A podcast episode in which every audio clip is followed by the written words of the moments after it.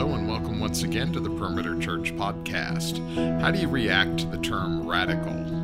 In its original context, it was used for going to the root of an issue or institution in order to resolve it, destroy it, or rebuild it. Jesus' work in us can be seen as radical as his sacrifice gets to the root of our sin, destroys it, and makes us new. Daryl Ford, lead pastor at Icon Community Church in Atlanta, starts the series Radical Love with this message entitled New Lives Means New Community, which covers Acts chapter 2, verses 1 through 13. Thank you for joining us today. This is Daryl Ford. Just make yourself comfortable, man. Just, uh, That's how I get down. just, just lounge, whatever you need. You, know, you want a recliner? if you got one. Oh, man, we are in for a treat this morning to hear from Daryl. He is a gifted communicator uh, of God's word, and uh, I can't wait. I was sitting in the early service, and um, uh, you'll hear why, but you'll be challenged. I guarantee you, you'll be challenged, perhaps in some uncomfortable ways, but you will also be blessed. Um, let me tell you a little bit about Daryl. If I read everything that was on the sheet, then I'd take up half his sermon time. He's, uh, he's an accomplished man and has been had his hands in many things over the years. He's, he spent six years in the U.S. Air Force, where he served as a meteorologist, uh, and he served in Iraq and in Kuwait. Uh, he led worship there. He taught and discipled several military members uh, as he was serving in that way. He actually met his wife, Patricia, while going to meteorology school uh, down in Biloxi, uh, Mississippi and they have three kids, and I, am going to get them right this time. I, in the early service, I was somehow I got the wrong ages, and the kids weren't happy about it, and they shouldn't have been happy about it because I would be mad too if you got my age wrong. But Paige is nine, Audrey is seven, and Sebastian is five. Is that correct? That's right. Okay, make sure I got that right. All going on 35. All going on 35. Mature kids. Um, he spent some time in the corporate world as well, and so he's got a lot of background in a lot of different areas. But uh, the Lord had pressed on his heart for a while to, to be called into ministry. So he served uh, up in Indiana at a church up there starting in 2008. But then two, two and a half years ago, God led him to uh, plant Icon Community Church down in the East Lake community of, of Atlanta. And it's a perimeter plant, and the Lord is using him powerfully down there, his family and him both. And so uh, we want to pray for you this morning as you lead us, and we want to pray for your church as well. Let me pray. Father, thanks for this, uh, this man of God that um, allows you to use him in such significant ways for your glory. I thank you for the ways in which you are using him to lead your church, your people down in the East Lake community and area in Atlanta. And Father, we pray for them. We pray for that church. Would you bless it tremendously? Would you provide for them in every way, uh, financially, and even, Lord, they're growing, and we praise you for that. And they need a bigger space to meet in for church. And would you give them that? Would you lead them to the perfect spot, the perfect building that would be uh, for their next stage of growth? Uh, and so, Father, we thank you for this brother in Christ, and we pray this morning that as he brings your word to us, that you'd bless him, that you would fill him with your Holy Spirit, and you would use him as your mouthpiece. And Father, would you open our hearts to receive what he's going to uh, teach us this morning. It can be hard to swallow, but it's what we need.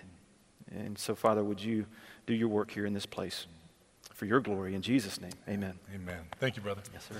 Good morning, Perimeter. So good, man. This is a lot livelier crowd. That maybe it's just so early. People are still asleep in the morning. First crowd, we had a harder time. Uh, it, it's so great to be back with you. It's been about three years since I've actually been before you, and so it's, it's so great. I know what you're wondering. You want to know why does it look like I'm in the early phase of putting on the Iron Man suit? And so uh, I'll tell you, uh, Randy Pope and I got into a kickboxing sparring match.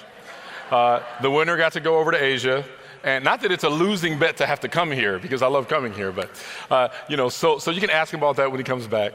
Uh, it, it's truly an honor and a blessing to be here, and, and largely because of the series that I get the opportunity to kick off.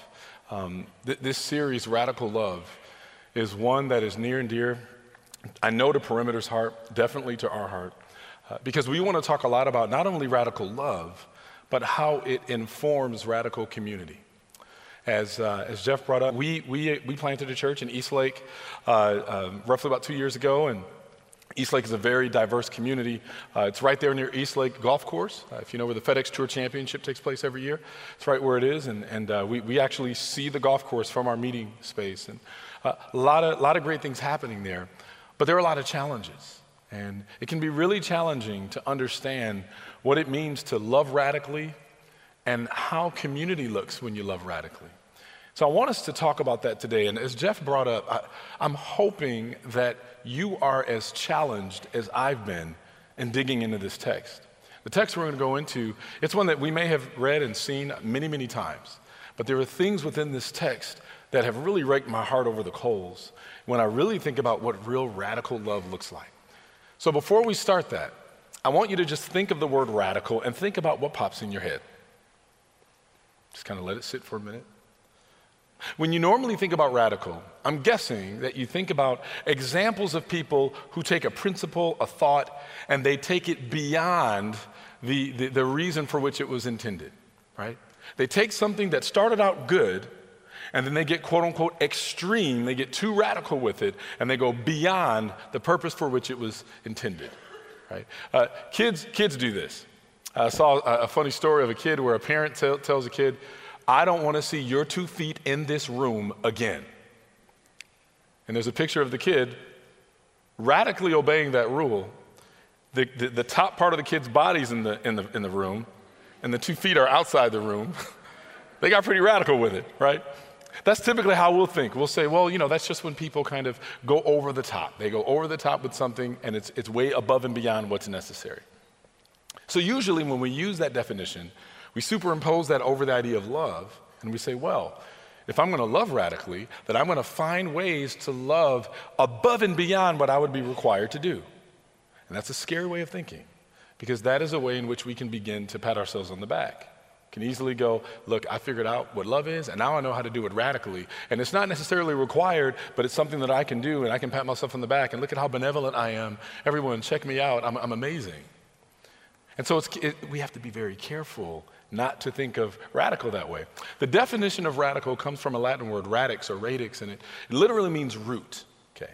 Now I, before going in the military, I, I, was in college for electrical engineering, love math, and one of the beautiful things about uh, math, there, there are these, these, these numbers known as radicals, right? Radical numbers. These are numbers that exist under the radical sign, right?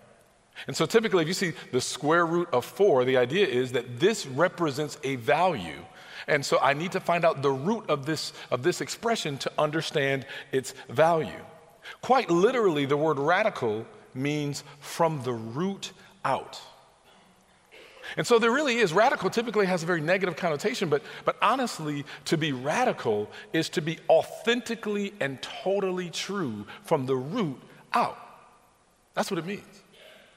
And so when we talk about radical love, this isn't a matter of like uh, uh, doing additional things that are suggested but not required. This is, to be a Christian is to be authentically Christian, is what it means to be radically like Jesus. I am from the root out, this is who I am. And so when we keep that in our keep, keep that in your mind as we uh, move through this, and even keep it through your mind as other speakers come over the next few weeks, because this is what we want you to understand. This is what God has been really impressing on our hearts. What it means to be thoroughly and holistically like Jesus. How does it permeate every fiber of my being? The way that I, that I talk, the way that I walk, the way that I engage with my family, the way that I run my business, the way that I act as an employee, every part of my life should be impacted and permeated by the person of Christ. That's what it means to be radical. It just means to be authentically, exhaustively like Jesus. So, so with that, keep that in mind. We're going to go into a text that gives us, gives, to me, it gives us the best example of true radical community that, that we could ever see. I mean, what better place in the scriptures to look for radical community than the birth of the church? We're going to look at Acts chapter 2, verses 1 through 13, and we're going to look at what it looked like when, when Jesus uh, built his church. What did it look like for the New Testament church to, to exist for the first time? So let's read this together. I'll read it out loud and, and we'll move forward. Acts chapter 2, verses 1 through 13. When the day of Pentecost arrived, they were all together in one place. And suddenly there came from heaven a sound like a mighty rushing wind, and it filled the entire house where they, where they were sitting. And divided tongues as of fire appeared to them and rested on each of them. And they were all filled with the Holy Spirit and began to speak in other tongues as the Spirit gave them utterance. Now there were dwelling in Jerusalem Jews, devout men from every nation under heaven. And at this sound, the multitude came together. And they were bewildered because each one was hearing them speak in his own language. And they were amazed and astonished, saying, Are not all these who are speaking Galileans? And how is it that we hear each of us in his own native language? Parthians and Medes and Elamites and residents of Mesopotamia, Judea and Cappadocia, Pontus and Asia, Phrygia and Pamphylia, Egypt and the parts of Libya belonging to Cyrene, and visitors from Rome, both Jews and proselytes, Cretans and Arabians, and we hear them telling in our own tongues the mighty works of God. And all were amazed and perplexed, saying to one another, What does this mean? But others mocking, said, They are filled with new wine. This is the word of the Lord. Thanks be to God. This text is, is a very interesting one because uh, when you look at the, very, the first four verses, the, the first four verses, depending on how you approach the text, can send you in a tailspin. Uh, frankly, these first four verses, outside of understanding context, have actually created doctrines and whole denominations. And so when you look at the text, and we're going to talk about it, but when you look at the text, be very careful. And just let me just tell you this. If you think, I grew up in a denomination where this, these first four verses would be read and then we would skip the rest of it and jump down to something else, and that's how you kind of create doctrine on your own. And so if you do that, if you look at this and you say, okay, this primary uh, thrust of this chapter is about tongues, you're putting the emphasis on the wrong syllable, okay? So, so, so don't get it twisted. Don't allow yourself to get drawn into something. This is not the intent of what God has taken us. It's a very important part, and we're going to talk about why. So, so with that, let's understand the context. Let's understand what's, what's happening right now, what's already occurred. Well, we know Jesus has just lived his life. He's just been crucified and he's, he's just died. He's resurrected. He appeared before his disciples, and then he ascended to the right hand of the Father. And he, he tells them something. He gives them a parting instruction, a parting command. And we see that in, in uh, Acts 1, verse 8. He says this He says, But you will receive power when the Holy Spirit has come upon you, and you will be my witnesses in Jerusalem and all Judea and Samaria and to the ends of the earth. Now, now, try to put yourself in the shoes of the disciples back then. You've got a bunch of unlearned fishermen. Jesus has just done all these amazing things. He's already told them, uh, you know, you're going to do greater things than, I've, than you've seen me do. Uh, when the Holy Spirit comes upon you, you're going to do some amazing things. And they're still trying to figure out what that means. And then Jesus says, uh, I'm going to send you out. I'm going to empower you to go be my witnesses. Now, we got to stop there. You, you, have to understand that in being a Christian, okay, make this very real for you. In being a Christian, you have to understand that you are not just saved from something, you are saved to something. You see, you're not just saved. We absolutely thank God that we're saved from our sin, saved from uh, death, saved from the grave. All of those things, we can, those things aren't the final word, and we praise God for that. But it isn't just great, I'm saved, I've got my fire insurance intact, now I can just hide in a closet, get in my bubble, and wait for Jesus to come. No, you are saved to something. You're saved to be a witness. What does it mean to be a witness? And it's interesting that Jesus says you're going to receive power to be a witness. He doesn't just say, hey, go be witnesses, figure it out, good luck, I'm rooting for you. He says, the only way that you can be my witness, you need a power outside of yourself to do it. Your cleverness won't do it. Your resume won't do it. Your good stock, having family members that were Christians or being raised in church your whole life, that won't do it. You need a power outside of yourself to superimpose Himself on you in order for you to go, wow, I, this isn't even of my own doing. I can't even brag about it. I can't even feel good about the fact that I'm obeying because I know that God is the one that does it. I know that it's His power. So it's interesting because, because what that shows you is that while Jesus gives you the command or the authority to do it, the authority by itself isn't enough. You need the authority and the power to do it. Here's an example. There's a, a funny story of a, of a government employee working for the Department of the Interior. And he, uh, he, he, he gets his marching orders. He has to go to this particular plot of land and do some geological readings. So he gets to the plot of land, and the farmer who owns the land meets him at the front. And he says, Hey, sir, I've got uh, uh, some, some, uh, some, some orders from the government to come and take some readings on your land. And the guy says, you're not taking readings on my land. And he said, Wait, you, you, don't, you don't understand. I have documentation that gives me the authority to be on your land. So if you wouldn't mind moving out of the way, I'm just going to climb over this fence now and start taking some readings. And the, man says, You aren't going to do that on my land. And he just walks right by him, climbs over the fence, goes to the middle of the land, gets there, sets up his equipment, his instruments, and begins taking readings.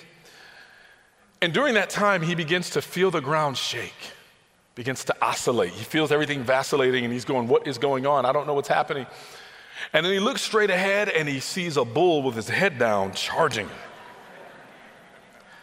And he does what you or I would do. He starts taking off running. Obviously, I can't really do that right now, so you guys would just let me kind of save you because the bull would get me first. But he's running, he's running, he's running, and he gets to the fence and he sees the farmer and he says, Help! Because your voice gets higher when you get scared. Help! And the farmer looks at him and he says, Why don't you show that bull that paperwork that you have? you see, you can have the authority to do a thing, but if you don't have the power, you're not doing it. And so, what we see here is God saying, Jesus saying, I am sending you to be my witnesses, but I'm giving you my power to do it. And this is what we see in Acts.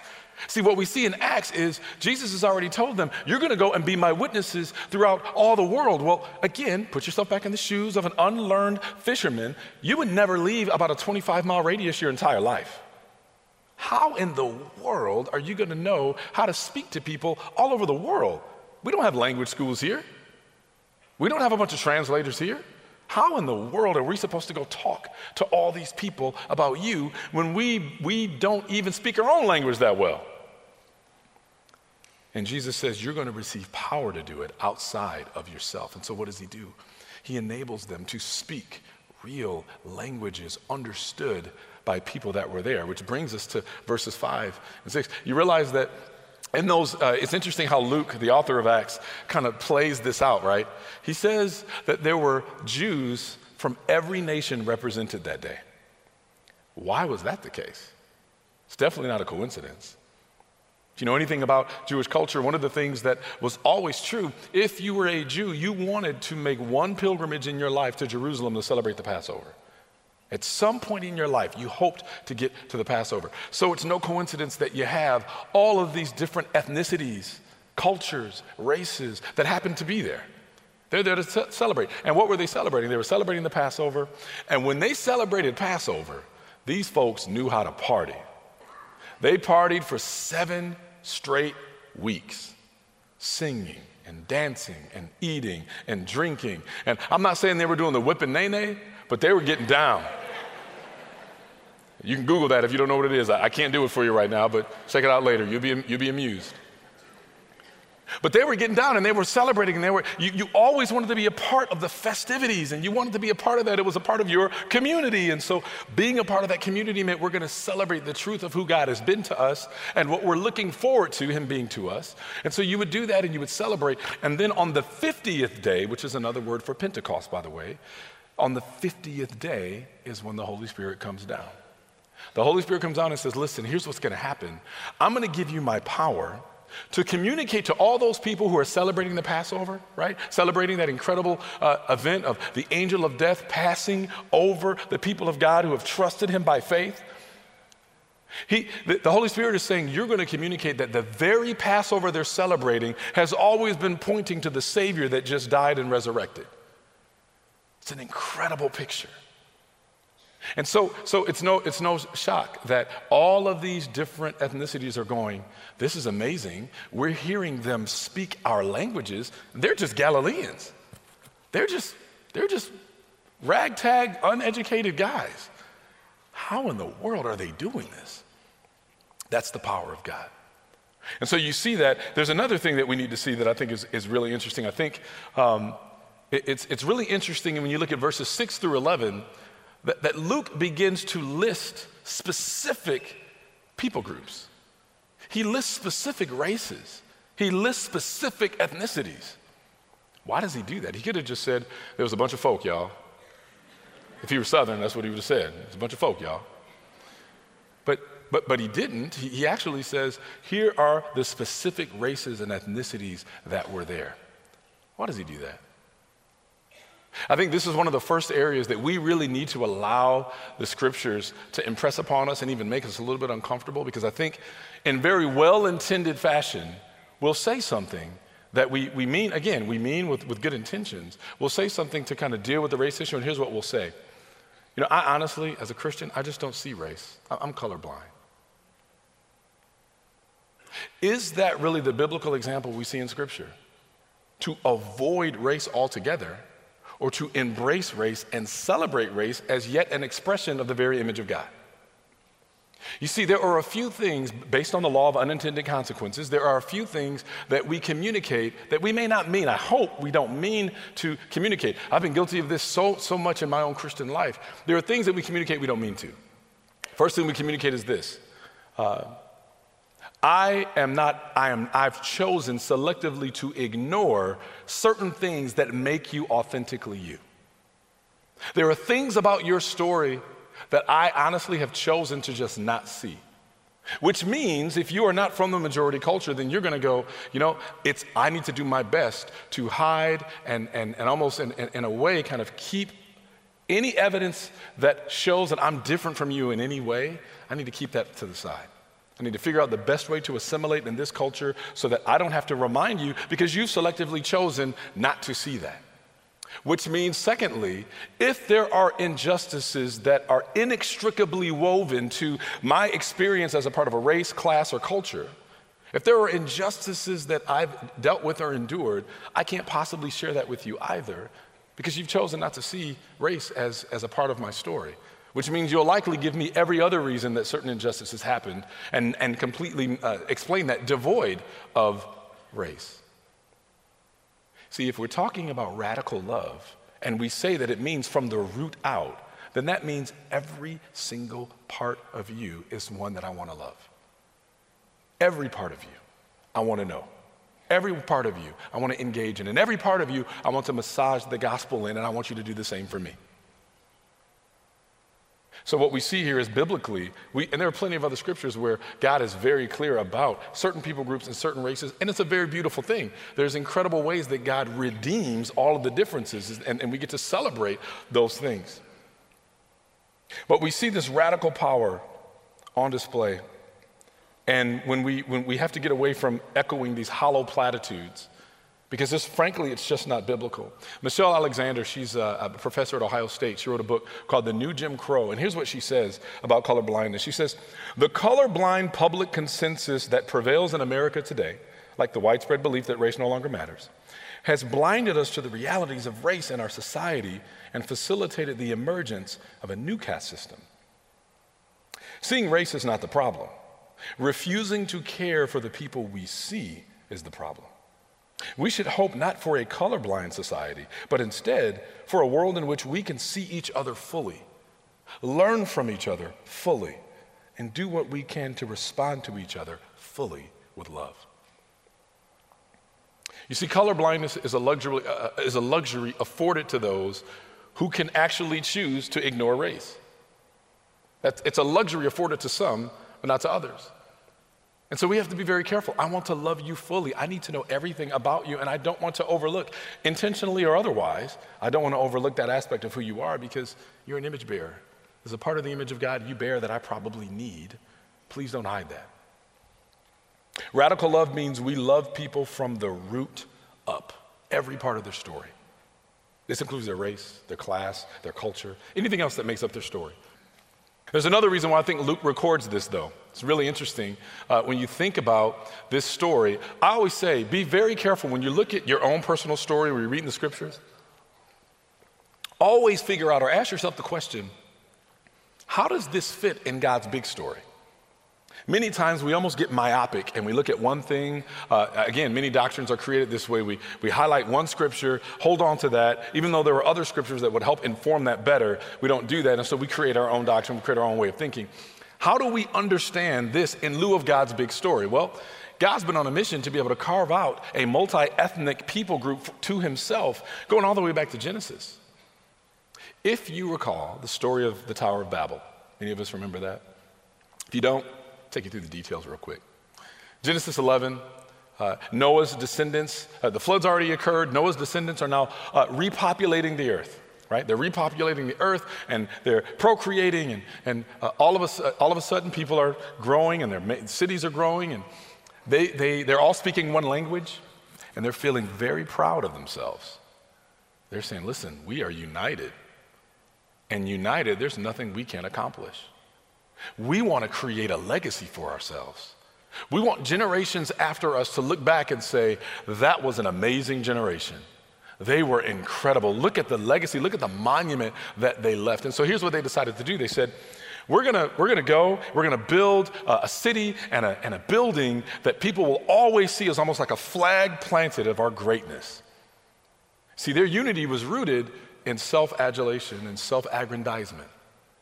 Right? Unity, by, unity for the sake of unity can be a really bad thing, right? And so they get really unified and they begin to build and they begin to build. And it's really interesting what God does.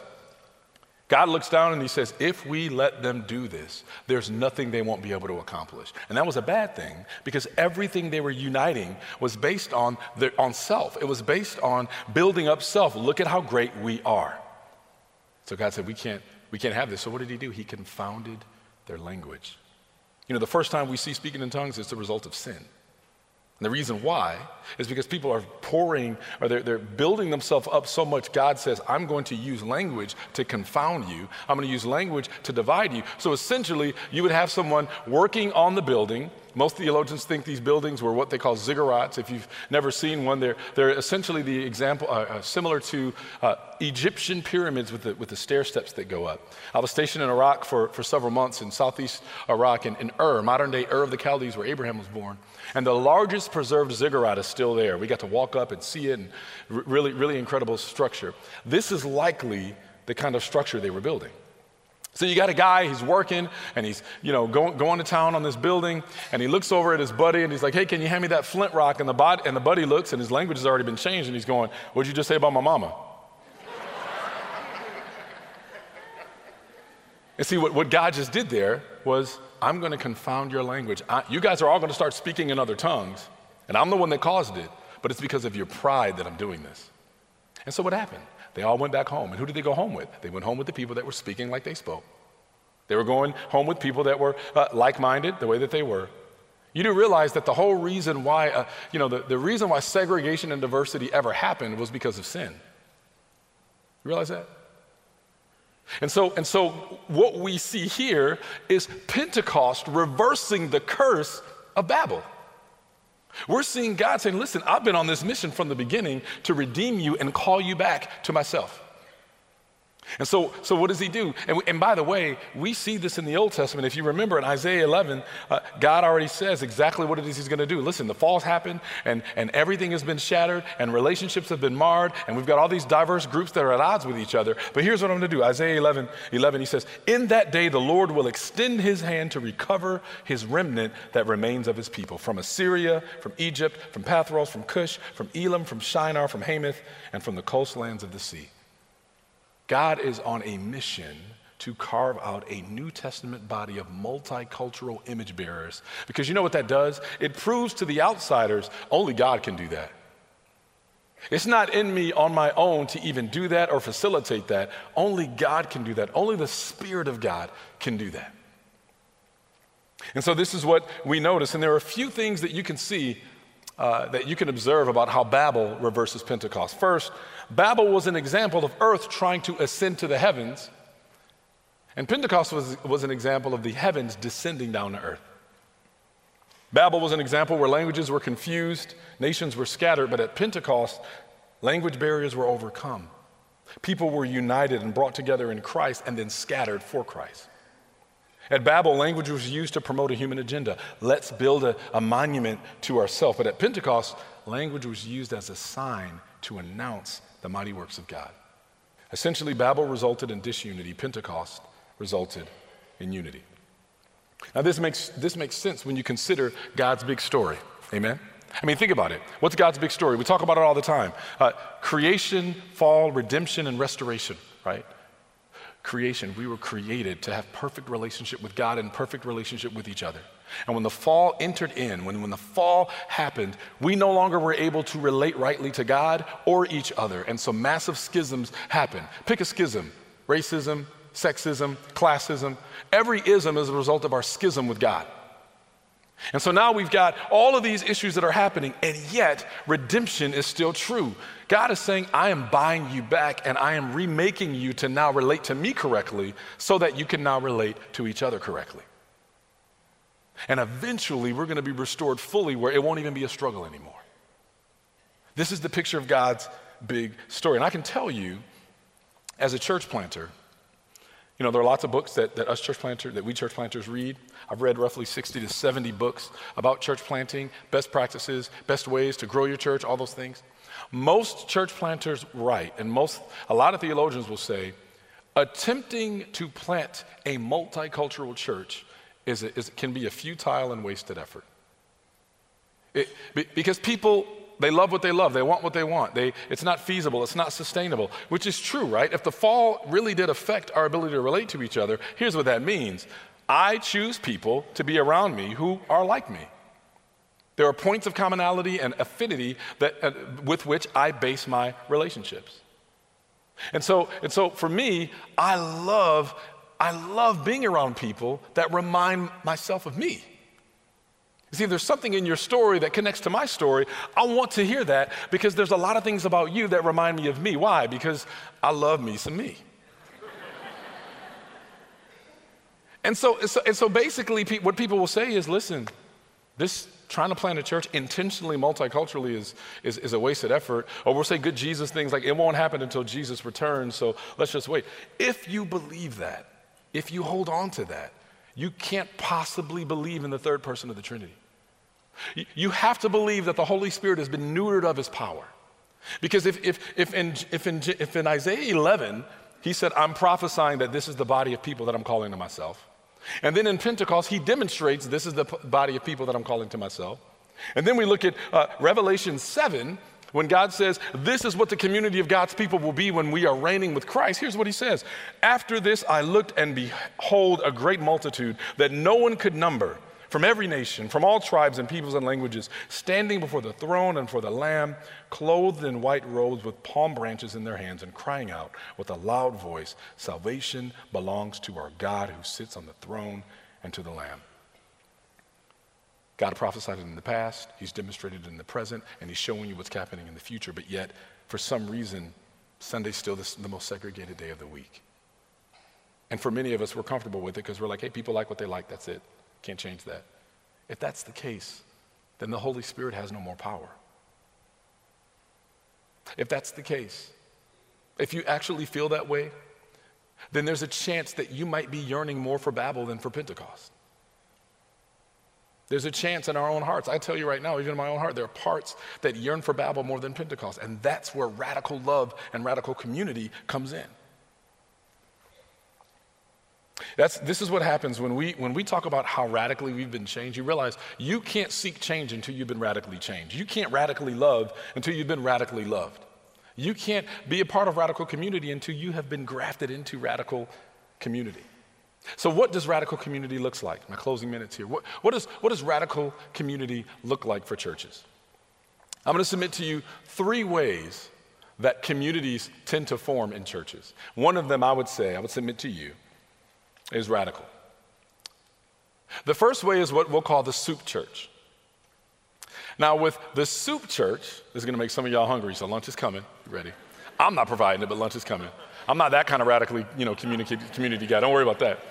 Uh, soup church, when you think about a soup, you have several individual elements that make up the soup, right? So you've got a lot of things that you put in the soup, but uh, quite easily you just put it in a blender, press frappe, and you can blend that thing together and you've got a perfectly pureed soup. Now, what does that mean? That means that regardless of the individual elements you've put in, the consistency is always the same and the flavor is all the same, and it, largely it's just the same bite after bite. Nothing wrong with that, but that's the bite. It's the same taste over and over and over again. This represents what you might call the monocultural church. Hey, this is who we are. We look the same, we talk the same, we vote the same, we dress the same, which means we've got the same pleated khakis and parted the hair on the right side or the left, I don't know. I don't have hair, I can't really demonstrate that either.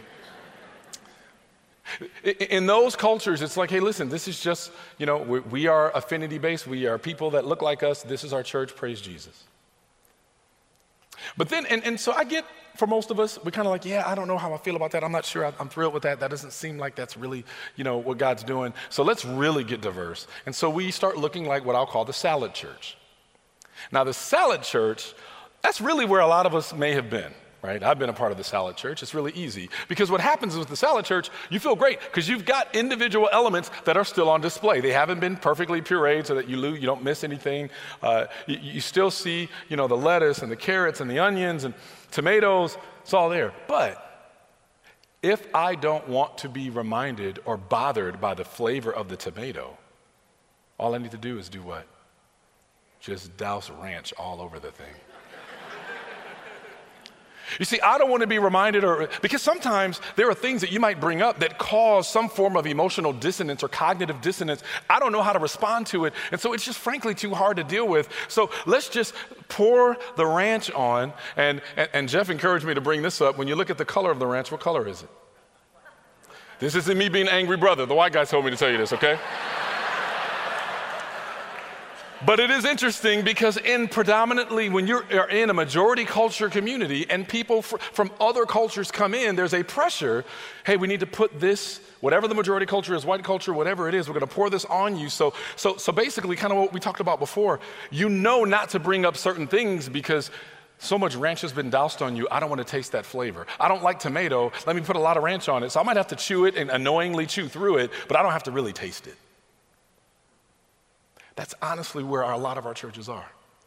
I, if you have struggles and troubles and, and, and certain things that have been a part of your story, I like seeing you. You do realize there's a difference between being multicolored and multicultural.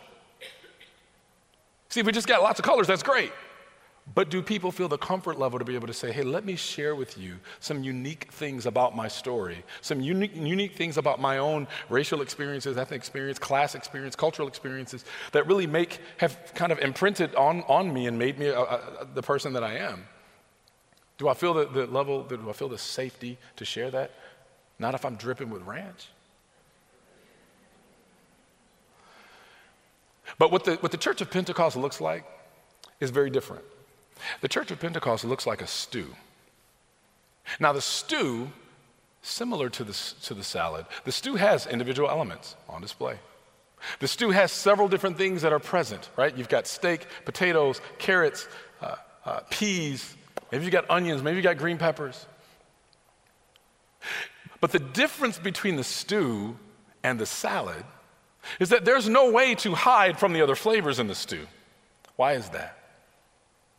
Because uh, one guy told me after the last service, he said, You know what's interesting about making a stew? He says, There's two ways you can make a stew. You can put it in a slow cooker, and it takes a long time for that to, to, to come about. And by the way, in good Christian language, that's kind of what we'll say. We'll say, Hey, this takes time. It's a convenient way to avoid having to talk about the issues. It takes a long time. Jesus is coming back. Let's just wait for that. And so he'll say, you know, there's the slow cooker approach, which I think many of us may have subscribed to at one point. He said, but honestly, if you want to be able to have a great stew now, you put it in a pressure cooker. And when you put it in the pressure cooker, what happens? The carrot begins to bleed on the peas. The peas begin to bleed on the potato. The potato begins to bleed on the steak. And so, what that means is that there are parts of my story, parts of your story, that need to be indelibly etched on each other in order to look more like Jesus and in order to love more like Jesus, and in order to be in radical community that Jesus has called us into. I need some of your onion on my steak.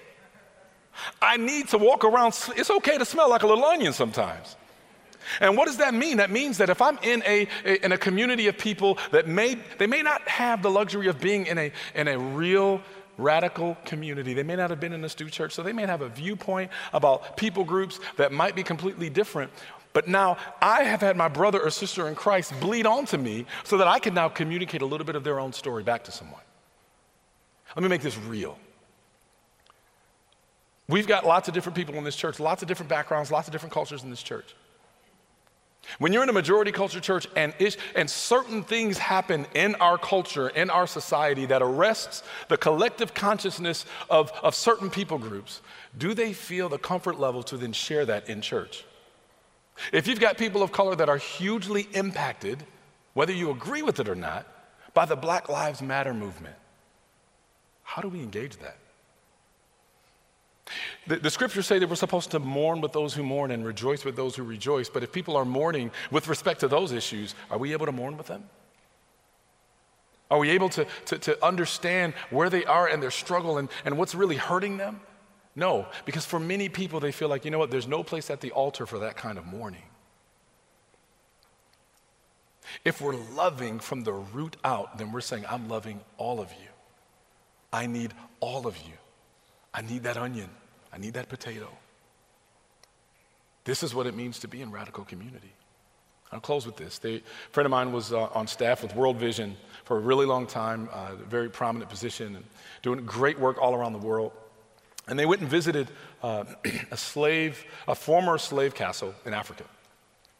And in this, in this castle, it was interesting. They, they, they talked about what they observed. They saw uh, the, the, chamber that was at the base of the castle, where uh, they would obviously uh, uh collect and, and kidnap uh, several prisoners of war between some of the tribal, uh, the, some of the tribal villages, and they would capture them, and they would the Portuguese, the Spaniards, the Brits, they would all kind of send, send them off. And so, by and large, they got sent to the Caribbean islands and Brazil and to North America.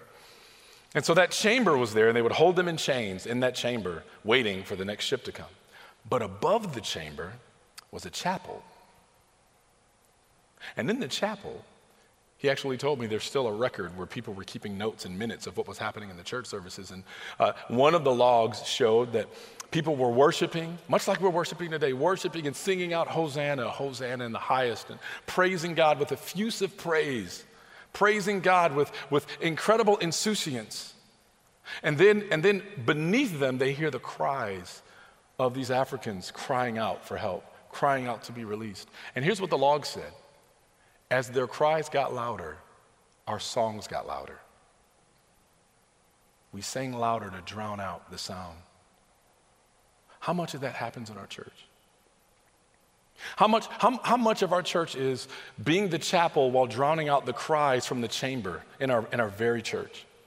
There are people that may be struggling, suffering, dealing with any number of things, and they're looking for a safe community with whom they can process this.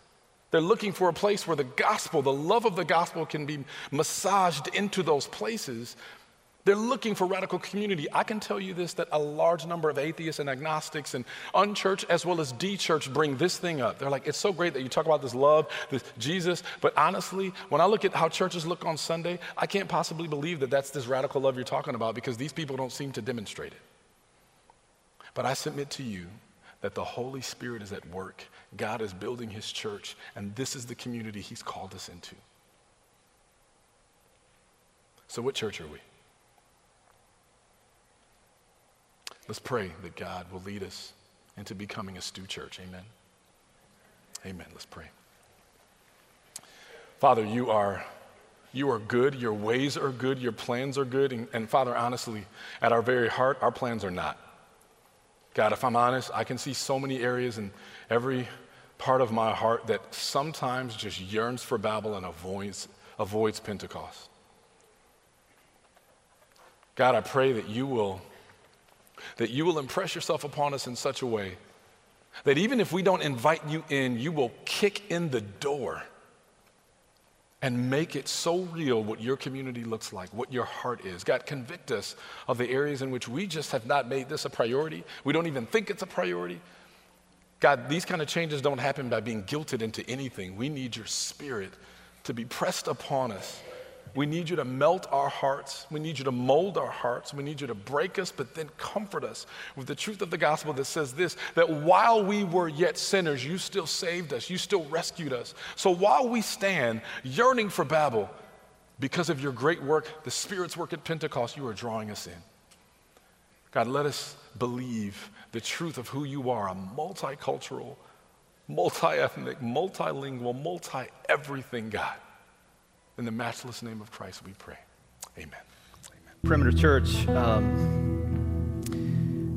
Every now and then, God will bring someone along and anoint him with a message that is timely and deeply needed. That was one of those messages. One of those where it's a punch in the gut and you say, Thank you. That's what I needed. The question I'm thinking as we sing this song is um, do, we, do we believe and do we mean what we're singing right then? Holy Spirit, you are welcome here. Come flood this place, not just this room, but our hearts with your atmosphere. If we're really meaning that, then what that necessarily means is that we're inviting the Holy Spirit to come and do things in us and through us that we may not necessarily know that we need and may lead us into some uncomfortable places because we haven't been there before, but that are awesome. I know for me, I'm saying, God, lead us there as a church to where you want us to be. Things that I need to repent of, things that we need to repent. I don't know that I need to repent of this, but he nailed me. Khakis, parted hair. I don't know that I can help it. I grew up in Alabama. Where do you think Bama Bangs come from? That's, that's what this is. But he nailed us. And I think God's doing great things in this church, but there are so many more great things he can be doing. If we say, you know, take us to where you want us to be as a kingdom of God, to be a Pentecost, stewy church we want to go there. And I, really think and, and, hope and pray that this is one of those days. We look at this day, we say June 5th, 2016 was a day that the Lord showed up in our lives in such a way that we didn't just go home and say, hey, that was a good message. I'll share it on Facebook, although you should do that because it was great. But that we actually go home and we get in our closets and we hit our knees and we say, Yes, Lord, do what you will with me. Help me lead in this church in such a way to where we are going where you want us to go, reflecting your kingdom in this place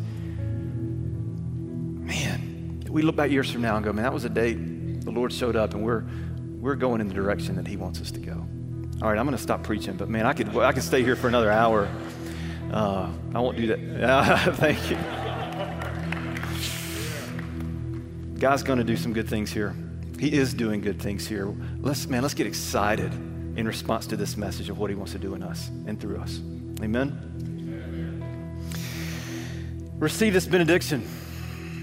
Think about this benediction. Sometimes we say, Can God really do this? Multicultural, multi ethnic church.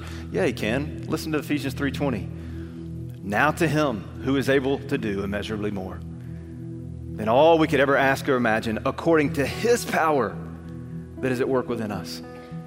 To Him be the glory, both in His church and in Christ Jesus our Lord, through all generations, forever and ever. Amen. You've been listening to the Perimeter Church podcast. Perimeter Church is located at the corner of Highway 141 and Old Alabama Road in Johns Creek, Georgia. Please visit our website at www.perimeter.org for more information, to give us your feedback, and find other messages from our teaching team. Thanks for making this podcast a part of your day.